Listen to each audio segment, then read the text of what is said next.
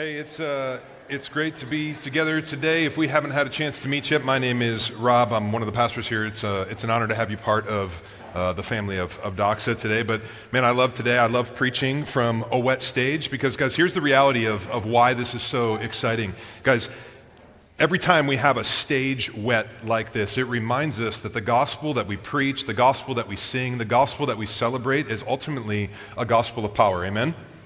That every time we see someone get baptized, guys, I'm reminded of the, the words of the Apostle Paul in Romans 1.16 where he just erupts in joy and he says, I'm not ashamed. You remember this? That Paul, as he experiences the salvation of God and witnesses the power of God, he just erupts into joy and he just says, I'm not ashamed of the gospel. Why? Because it is the power to God of God to save everyone who believes. And so, guys, this is an exciting day. We have a God that is on the move, that is, is powerful. But speaking of the power of God, I want to invite you um, to go ahead and grab your Bible. All right? Grab your Bible and find your way to Galatians chapter 1. All right, Galatians chapter 1. Here's, here's what we got going on today and moving forward. We're spending 17 weeks, all right, 17 sermons going through the great book of the Bible called Galatians. And last week we, we started by looking at the first five verses of this letter, which is the Apostle Paul's introduction. Um, and we kind of talked about the big picture understanding of what's happening in this, this region of Galatia, happening in this letter. So if you missed last week, I want to encourage you to go back and listen to that message because that's going to help you a lot to understand the context of what's going on as we study through this letter over the next several months, okay? But what we have today is we're going to be looking at verses 6 through 10. And I just want to kind of briefly catch us up to speed um, today, but this, writ- this letter is written by this man named Paul. And Paul, we talked about this last week, has a, has a crazy story. He's a very religious guy, a very intense guy. And although he knew about Jesus, he, he hated Jesus. That for a big part of his life, Paul, his, his job was really just to hunt down Christians to ultimately to kill Christians, to kind of stop the movement of the gospel, to stop the spread of Christianity post the resurrection of Jesus. But on one of his missions to hunt down Christians, Paul has an encounter with the risen Christ. He's on the road to Damascus. He's headed to Damascus on this ancient road. Damascus is the capital city of modern day Syria. He's on his way. The risen Jesus uh, appears to Paul. He sees the glory of God in Jesus. He becomes a Christian. And God does what we are celebrated through witnessing these baptisms that God saves him from his sin, he makes him brand new, gives him a new identity, and with that, he has a new activity with his life. And so Paul goes from being a persecutor of a church to becoming a pastor of many churches. Wild story, right? And Paul is on his first missionary journey. He goes to this region of, of the world called Galatia, which is modern day Turkey. He's there. He starts talking to people about the nature of sin and how they need a Savior. People start coming to know, love, and follow Jesus. They're putting their faith in Jesus. And then some churches start popping up. And Paul, he, he camps out there for a while. He's teaching them the scriptures, but then he leaves. He leaves to start other churches. And as he left Galatia, here's what happened some false teachers kind of came in to take Paul's spot a group of people called the Judaizers. They started teaching false things and, and, false doctrines. The Christians who are very young in their faith in this region of Galatia, they start getting really confused. And it's a really sad story because in their confusion around who Jesus is and what the gospel is all about, they start to drift away from the truth of God. They start to drift away from the gospel. They start abandoning their faith. Paul's going to say later on in Galatians chapter 5 that they're actually falling from grace. So, Paul, he's in the city of Antioch. He hears the report that this is happening in the Galatian churches. He's troubled by this because he loves these people. And so he writes this letter to confront these false teachings and to help bring those early Christians back to the truth of the gospel of Jesus. And this is what Galatians is, is ultimately all about. Now, because as, as Paul heard this news that was happening with the Galatians, here's kind of what I actually think he was thinking. He heard about how they're drifting away, and Paul's just like, man, they're not going to finish the race. Like they're just, they're not going to finish it. They're not going to make it. I got to help. And if you've taken me up on the challenge to read Galatians, you're probably like, hey, I don't see that language anywhere in the book of Galatians. And good on you, okay? But if you read the, the New Testament, you understand that this was actually the way Paul viewed his life. This was the goal of his entire life. That Paul had one goal, and it was to finish well.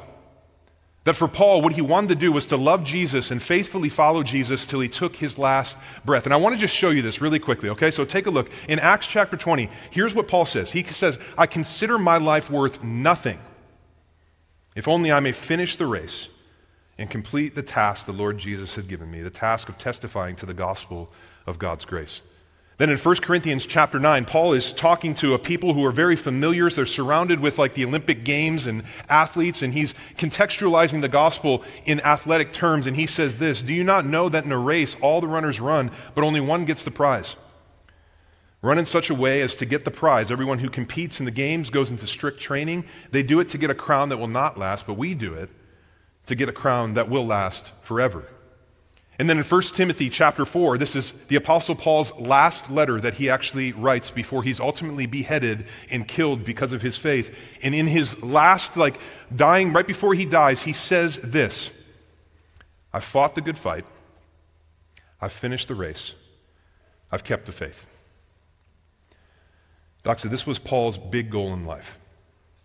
And Christian, I just want to talk to you and just say this should be your primary goal in life.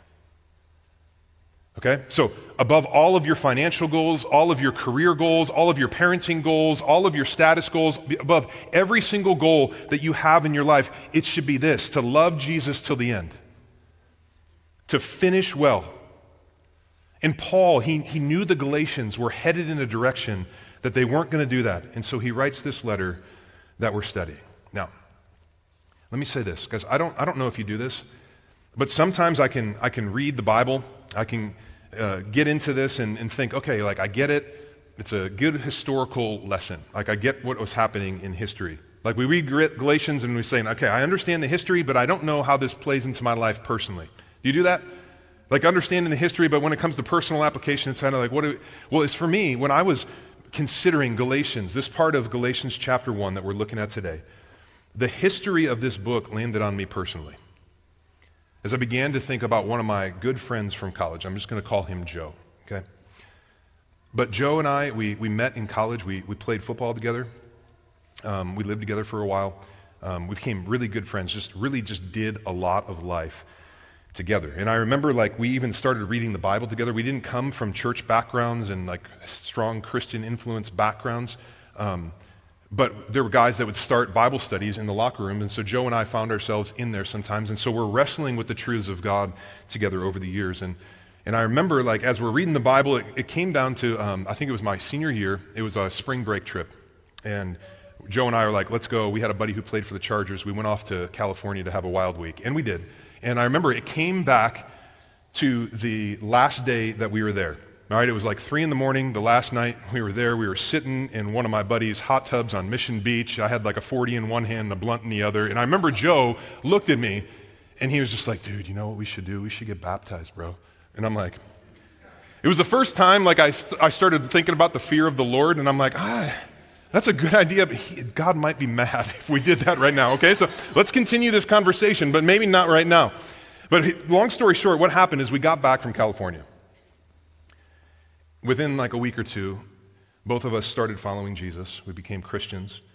Um, we got baptized together in the backyard of the chaplain's house in a horse trough like this, except it was rusty. It wasn't painted or anything like that. But I remember right after we got baptized, we, we left and we went and got pizza and then we went and got tattoos together. Um, and we were just walking with Jesus together and just praying for each other, helping each other. And then I remember it was uh, our last semester in college and Joe went overseas to Russia um, to finish up his schooling. And uh, I remember we had those conversations of like, hey, we, we need to make sure we can keep each other accountable. You know, all the catchy Christian lingo when you first become a Christian. You're like, I got a garter heart, bro. All that stuff. Okay, we got to do that. All right, so we were like, we're going to talk all the time. And so we talked a couple times a week, and we we're just praying with each other, talking about the Bible, helping each other. And I remember as like the weeks and the months went on, like those times became less and less frequent. And um, I remember the tone kind of changing in Joe's voice. And I remember the last phone call we had. Actually, the last time I, I ever heard from Joe. Um, and he was telling me about one of his professors that he had, that he had grown to really respect. Um, he was a Russian secularist, like an, an, atheist, and how he was telling me about like there's no one around him that believed that the Bible was the word of God, and he told me how like he was learning new things that were making him really kind of question and kind of think about what we had done together. And he was just like, I just have a lot of questions about the gospel and faith, and and on top of that, like guys, it was just a crazy party scene, like the sex industry that was over there in where he was at was just massive. And so there was a lot of sin that he was falling into. But I, I remember him on that last phone call. We were just talking and I was listening. And as he was talking about all this, I just was thinking, oh man, like he's not going to finish. He's not going to finish the race. And I, and I felt a little bit like I think the Apostle Paul felt as he heard about the Galatians. And I, and I remember the last thing that Joe said to me. And he was just like, Rob, I, I just don't know if it's all about Jesus like we've been thinking. Like, I don't really know if the gospel is like the point of life. Like, I don't really know if it's worth it. And even more, I don't even know if I want to try because I can't live for the glory of God. And I remember hearing him thinking, I'm like, oh my gosh, someone's been telling him something and he's missing, he's not understanding the grace of Jesus anymore. I'm thinking all this. And then he just told me, he's like, man, I love you. I got to go, but I'll talk with you later. And that was the last time I ever heard from Joe. And over the next several weeks, they turned into months, turned into next year or two. I, I tried to find him, I tried to call him. I have no idea, even to this day, where he's at, what happened to him. And man, I just found myself thinking this past week, I wish I just could have had one more conversation with Joe. And as I've been considering Galatians chapter 1, if I could have had just one more conversation with him, I would have shared with him exactly what Paul writes to us today in verses 6 through 10.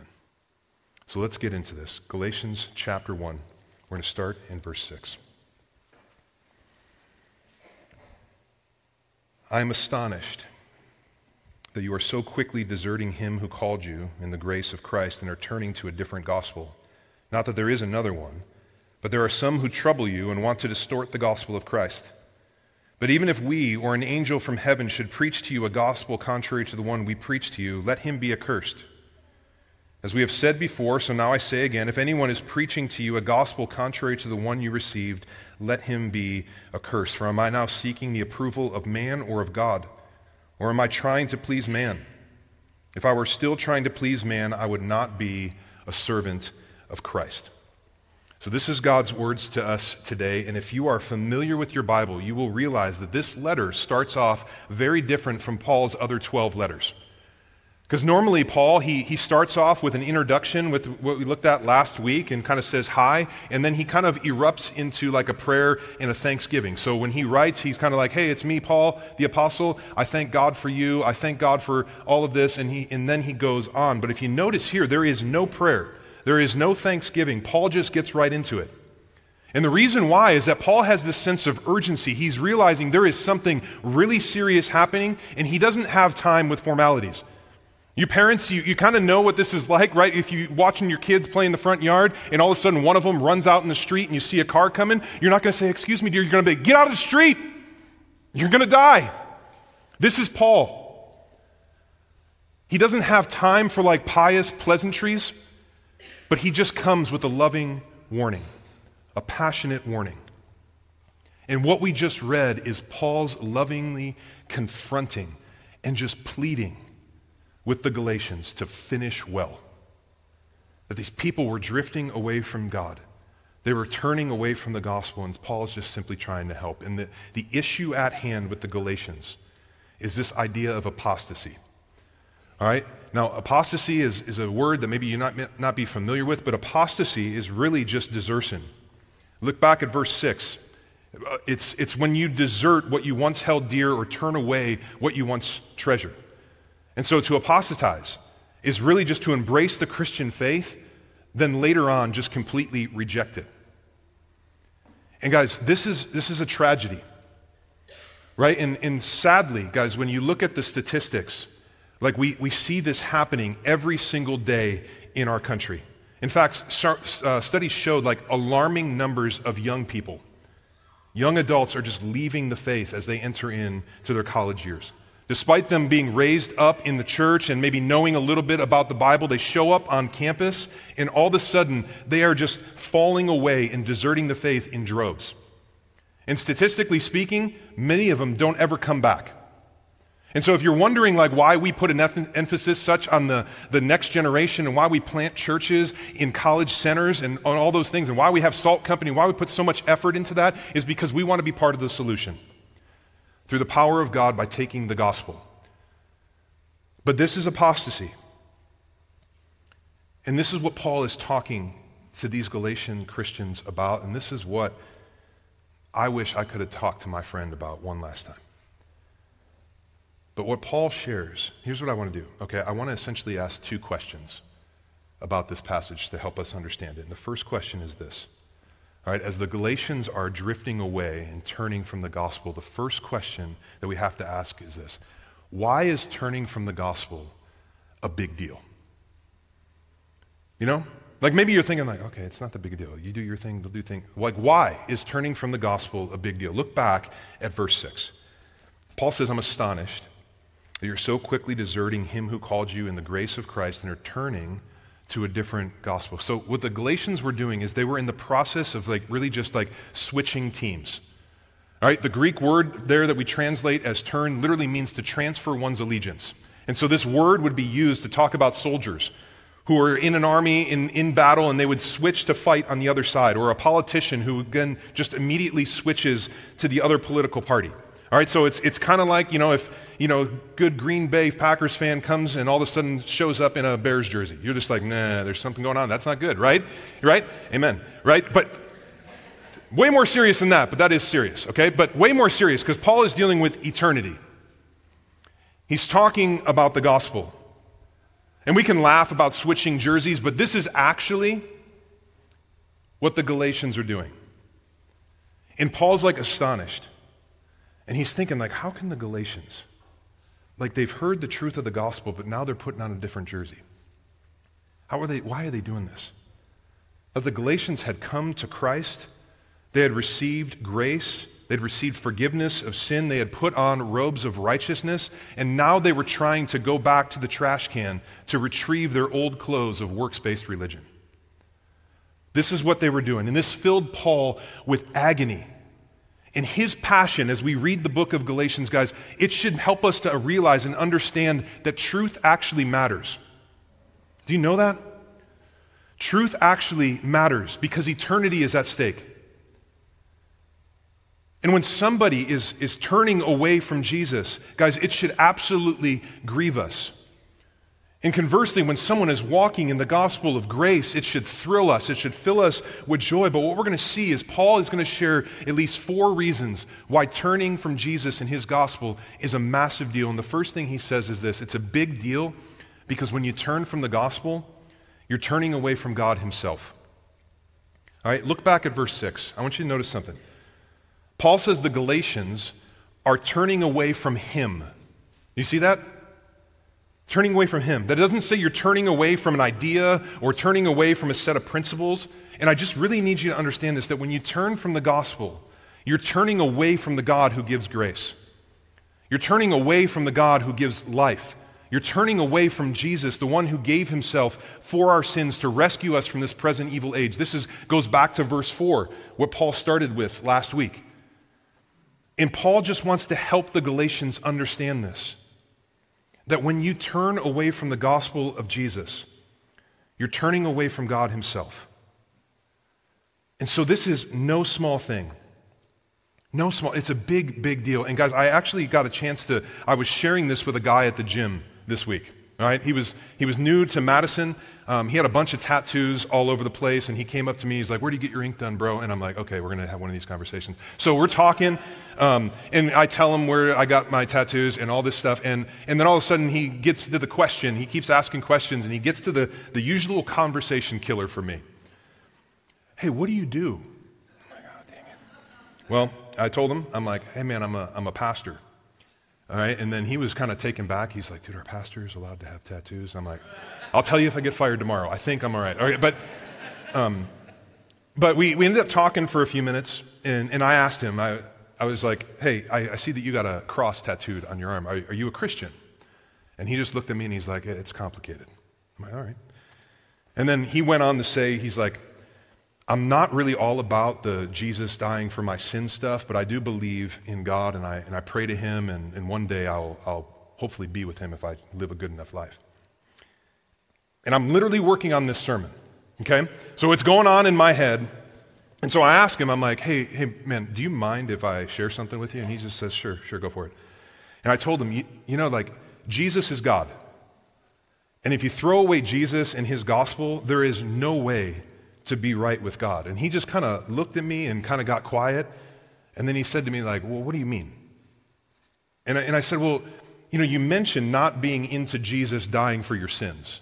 And I'm like, there's a word for Jesus dying for our sin. It's, it literally means gospel. It's the good news. And he's like, I've never heard that word before. And I was like, okay, hey, do you mind if I just share the gospel with you? He said, sure. And so I was like, okay, gospel in, in 30 seconds, if I could just do this for you, man.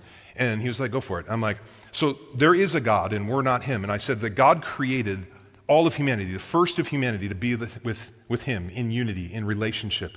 I'm like, you've heard of Adam and Eve? He was like, for sure. I'm like, great. He created the first of humanity to be with him. And it was beautiful, it was perfect. But then sin came into the world and broke everything and separated us from God. And I'm like, and sin is the universal problem. I have sin, you have sin. We all do things that we don't do. We don't do the things that we should do. The Bible just calls that sin, and it separates us from God. And it's the reason why your life and my life is so painful at times, and why our world sucks a lot of times, because it's broken. It's a result of, of sin. And so I told him, I'm like, we exist separated, and we can try to do things like you're talking about, like praying to God and to going to church to bring that separation together. But I'm like, there's nothing that we can actually do. But God has done something. He stepped into our story, and Jesus, who is God become a man, he lived for us, he died for us, and he rose for us. But when we come to him in faith, Jesus actually takes our sin and gives us his righteousness, bringing us back to God. I was like, that's the gospel. And so I told him, I'm like, if you throw away Jesus and you throw away the gospel, there's no way that you can get right with God and have a relationship with him. And so I'm like, so we can go to church and you can do the prayer thing and all the religious stuff, but apart from Jesus and his gospel, it literally means nothing. And then I just paused and stopped. And he just looked at me. He's like, never thought of it like that. So are you going to use this bench or do I, right? I mean, so the conversation ended, but that's where, it, that's where it went. And so we went our separate ways. I did the rest of my stuff. And as I was walking out there, I'm like, I got to go back. And I went back to him. I was like, hey, man, no pressure. Hey, I'm actually talking about this on Sunday. I don't know if you're here. Hey, bro. Um, but I invited him to, to Doxa. And I was just like, hey, I'm going to talk about this on Sunday. If you want to come, just like check it out and hear if not, all good. I'll, I'll see you next week probably, and we can talk more if you want about it. But this is what Paul says.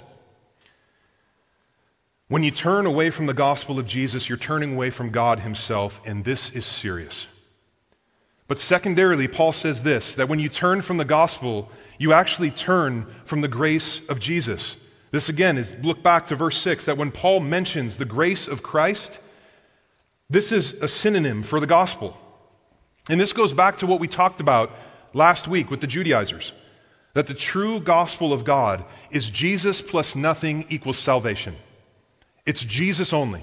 Jesus plus nothing equals salvation. But the Judaizers, these false teachers, were coming in and they were teaching that salvation, forgiveness of sin, relationship with God, it wasn't about just Jesus only, but it was Jesus plus.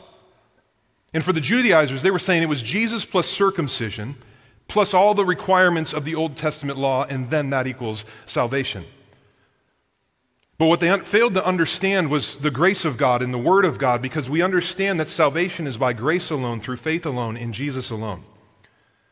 And so the Judaizers were saying, yeah, yeah, hey, Jesus, he's great. He really did die for sin, but that's not enough. It's not enough. And so, for sure, you absolutely need to come to Jesus but then we need to kind of help Jesus out with the way that we live to make sure that we're actually right with God. That the grace of Jesus was not enough. We have to do something more. That's what the Judaizers were, were doing. They were basically creating a new religion, a new gospel, which Paul says is actually not a gospel at all. And guys, this was not just a then problem, but some of you grew up with this ideology. Some of you, you grew up in really religious churches, in really religious homes. And this is actually the way that you think. It's not just Jesus, but it's Jesus plus something more. And tell me it's not crushing. Because you never know if you've done enough. You never know if you've did the right stuff. It's absolutely crushing. So maybe you think, like, for sure, it's all about Jesus, but then it's also about me and what I do. And if you're here, guys, I, I love that you're here because this morning could be the most joy filled, light morning of your entire life because you are about to hear the good news of the grace of God in the gospel of Jesus Christ. I need you to understand that your work, the work that you do, can't do anything for the sin in your life. It's only the grace of Jesus. It is only Jesus. And when you turn from the gospel, you're turning from this grace, and this leads to the third thing that Paul shares. And it's this is that when you turn from the gospel, you bring about God's curse.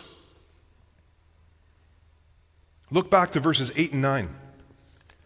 This is what Paul says. But even if we or an angel from heaven should preach to you a gospel contrary to the one we preach to you, let him be accursed. As we have said before, so now I say again if anyone is preaching to you a gospel contrary to the one you received, let him be accursed. Guys, the word accursed, which is repeated twice here, is the word anathema. Right? And when a person is anathema, Paul explains it like this in Romans uh, chapter 9, verse 23, as being cut off from Christ. A person is anathema means that they are doomed to the eternal punishment. Okay, so in 2 Thessalonians 1 9, Paul said that those who turn from the gospel turn from Jesus shall suffer the punishment of eternal destruction and exclusion from the presence of the Lord. And then Paul's even going to talk more about this in Galatians chapter 5, saying that when we turn from the gospel, we're severed from Christ. We're separated from Christ and we've fallen away from grace. Now, this is heavy. If you're new, welcome to Doxa. We just teach the Bible, okay?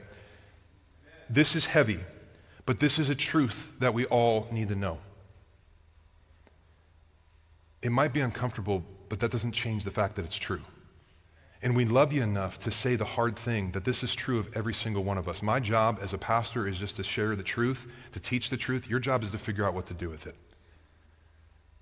But when a person rejects the gospel, the free, gracious gift of God's forgiveness, then that person remains under the divine curse of their sin. And guys, this is terrifying. And it's terrifying because of its torment and its unending length. That this is just the reality of hell. And the reason that I say that the curse abides on anyone who rejects the gospel and not just these false teachers in these verses is that Paul uses the same word in 1 Corinthians 16 22, saying, If anyone does not love the Lord, let them be accursed. And so the underlying truth of this entire passage is, is that there is only one gospel. And this gospel is a gospel of grace. And apart from grace, which comes from Jesus, there is only cursing for sin. And the implications of this text, guys, are so, so important for us. Because as I was thinking about preparing this message and standing up here on the stage, I don't know if you ever think about me, but I was thinking about myself this week and being like, how's this going to feel to deliver this message? I'm like, this is not at all PC in our world. I mean, someone's going to get a soundbite and just blow me up on social media. I'm not on it, but it could happen, right? Because this is radical. And it's a forthright denial of pluralism, which is what our culture embraces and says that we're all kind of on different roads to heaven, but our destination is the same. Paul just says that's not true.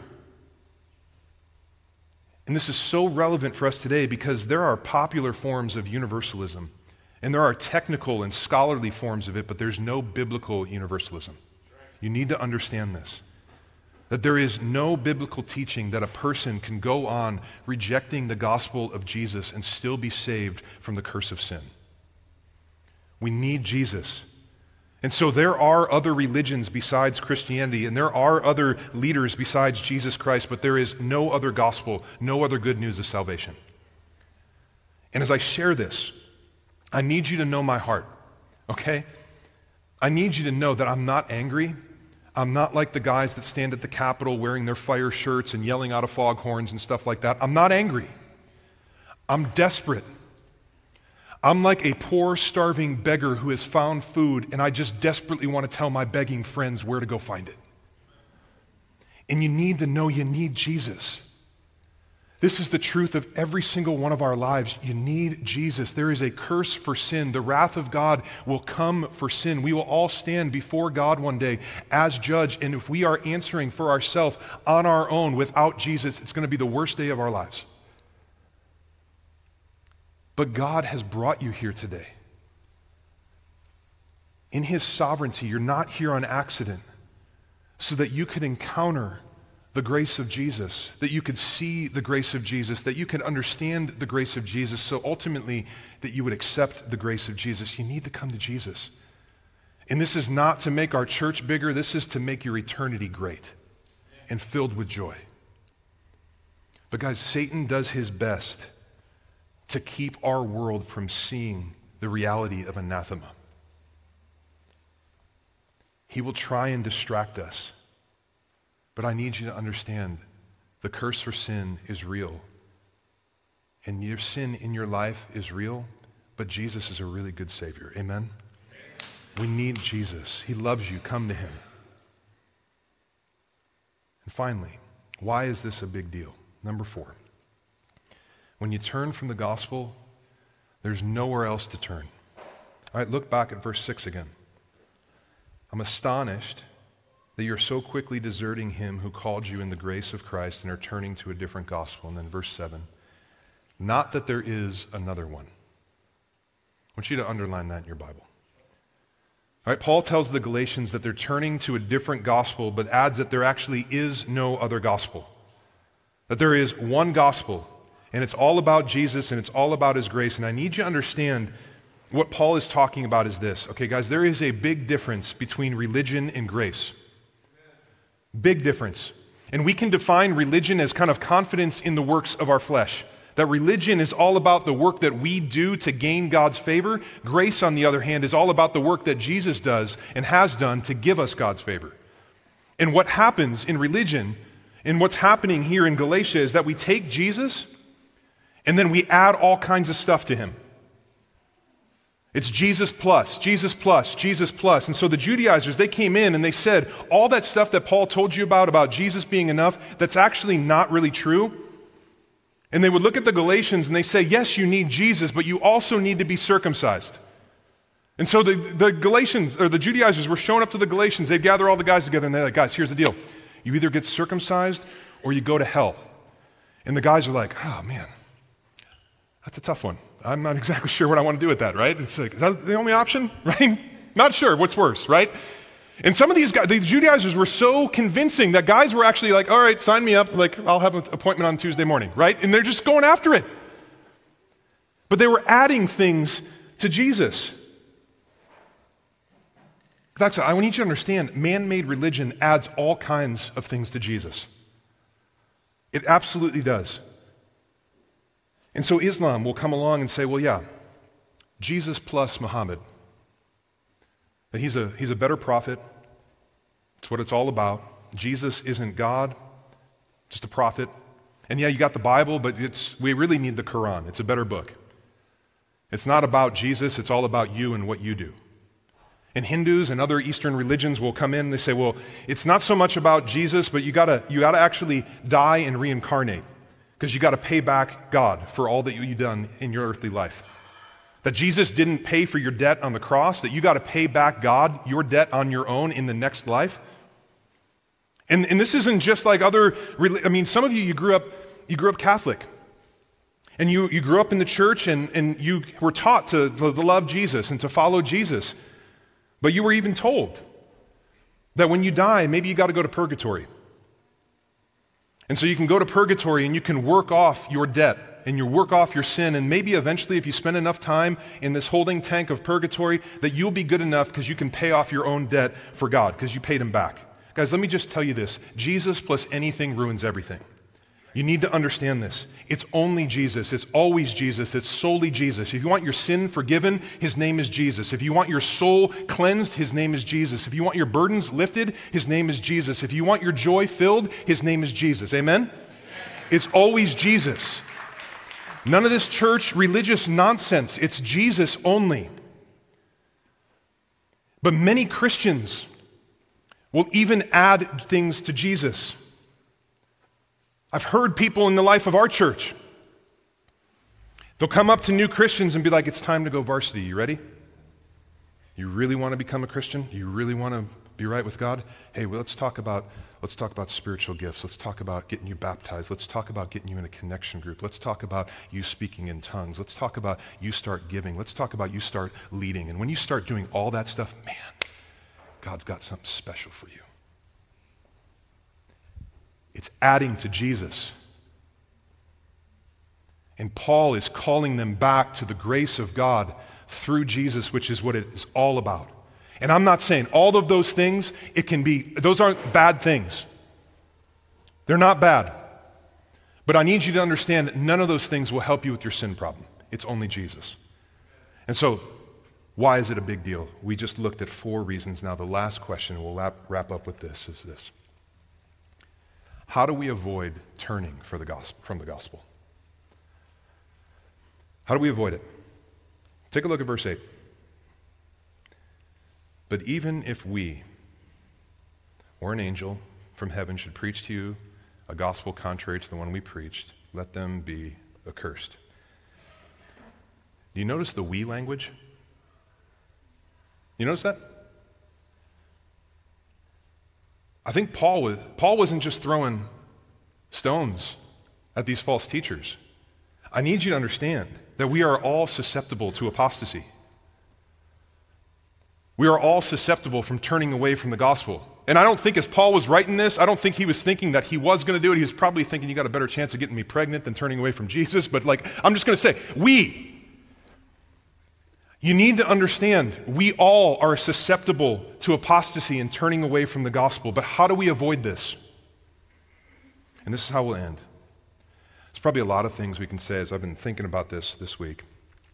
It's two things it's our posture and our practice. And I want to explain this to you. Our posture. Because we need to let Scripture be our final authority into matters of faith. This is the undergirding of verses 8 and 9. Paul says, if anyone, a person or an angel, comes and declares something different than God's gospel revealed in the Scriptures, let him be accursed. Don't listen. Christian, this is our posture. We are under the authority of God in His Word. Now, here's the posture that many Christians actually take. And I'm over God's word. I'll decipher God's word. I'll translate God's word. I'll say what God's word actually means. This is not our posture. We're not over God. We are under God. Amen? And we submit to his authority. And we all find our authority and our truth from one of three places. We've talked about this a lot at Doxa. Every single one of us, we either look internal, external, or eternal. Some of us here, we like to functionally make ourselves our own God. And so we say, I'll decide what is true and false. I'll decide what is good and bad. We look internally and we say, this is truth because this is what I think and this is what I say. Others of us, we're like, I barely got into UW. I'm not that smart. I don't know what I'm talking about. I'm going to look externally. All right, I'm going to look at where the crowd and the masses are going. I'm going to look at the social influencers and where they're taking us and all this stuff. And so we look and we follow people. And wherever everybody else is going, that must be true. Guys, as Christians, we don't look internal, we don't look external, but we look to the eternal, the Word of God. This has to be our posture. And so, in everything, it comes back to the Scriptures. This is why we talk about if you prick us, we bleed Bible. We need to consider every truth claim that we hear, and we need to ask the question like, what's the source and what's the substance of everything that we hear? We need to ask who's saying this and what are they saying? And then we run it through the lens of Scripture.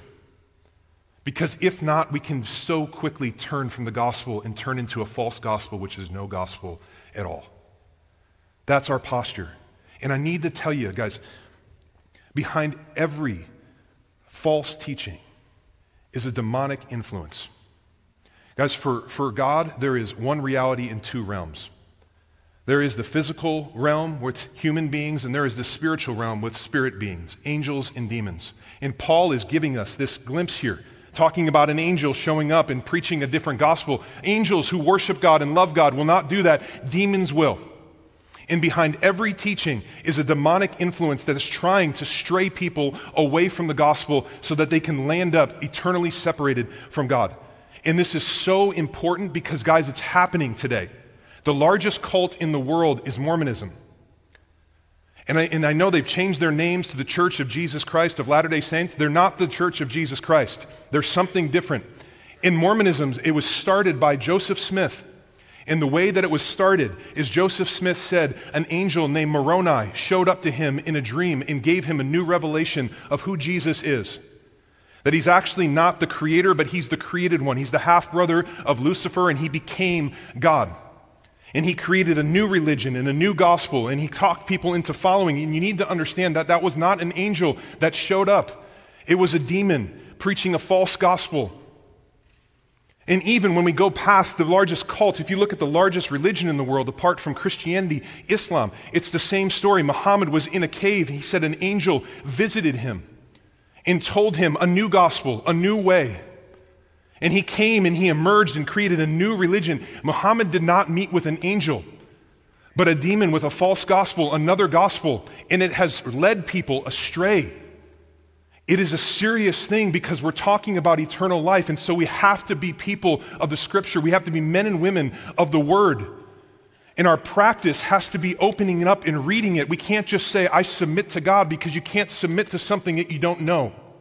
And so I want you to be the kind of people, I don't want you to be spiritual people. I want you to be spirit filled people with a discerning heart that when you hear truth claims, you read it through and you're like, that doesn't sound right. Book, chapter, verse. This is our prayer. Let's be those people. I'm way out of time. I love you. I'm with you in this. Let's be these types of people that know the truth, that submit to the truth, and then give this truth away to as many people as we possibly can for the glory of God and their joy. Amen? Let me pray. Father, we love you. We thank you. We thank you for your word. God, I, I thank you for the truth of, of Jude 24 that, God, you are more than able to keep us from stumbling into, into brokenness and, and you present us blameless before your presence and glory. And so we look to you. Holy Spirit, I ask that you would just protect us. Would you, would you help fill our minds with the things that are true of your word? Would we not be like the Galatians that fall into apostasy that would turn away from the gospel, but would you help us to eagerly search your word, to know your word, to love you more as we come to know more and more of who you are and how you reveal yourself to us throughout the scriptures. So we just, we love you and we say that we, we need you. We absolutely need you. We need your empowering grace. And we thank you for your saving grace. And we say, Jesus, it's all about you. And we love you. I pray all this in your name. Amen.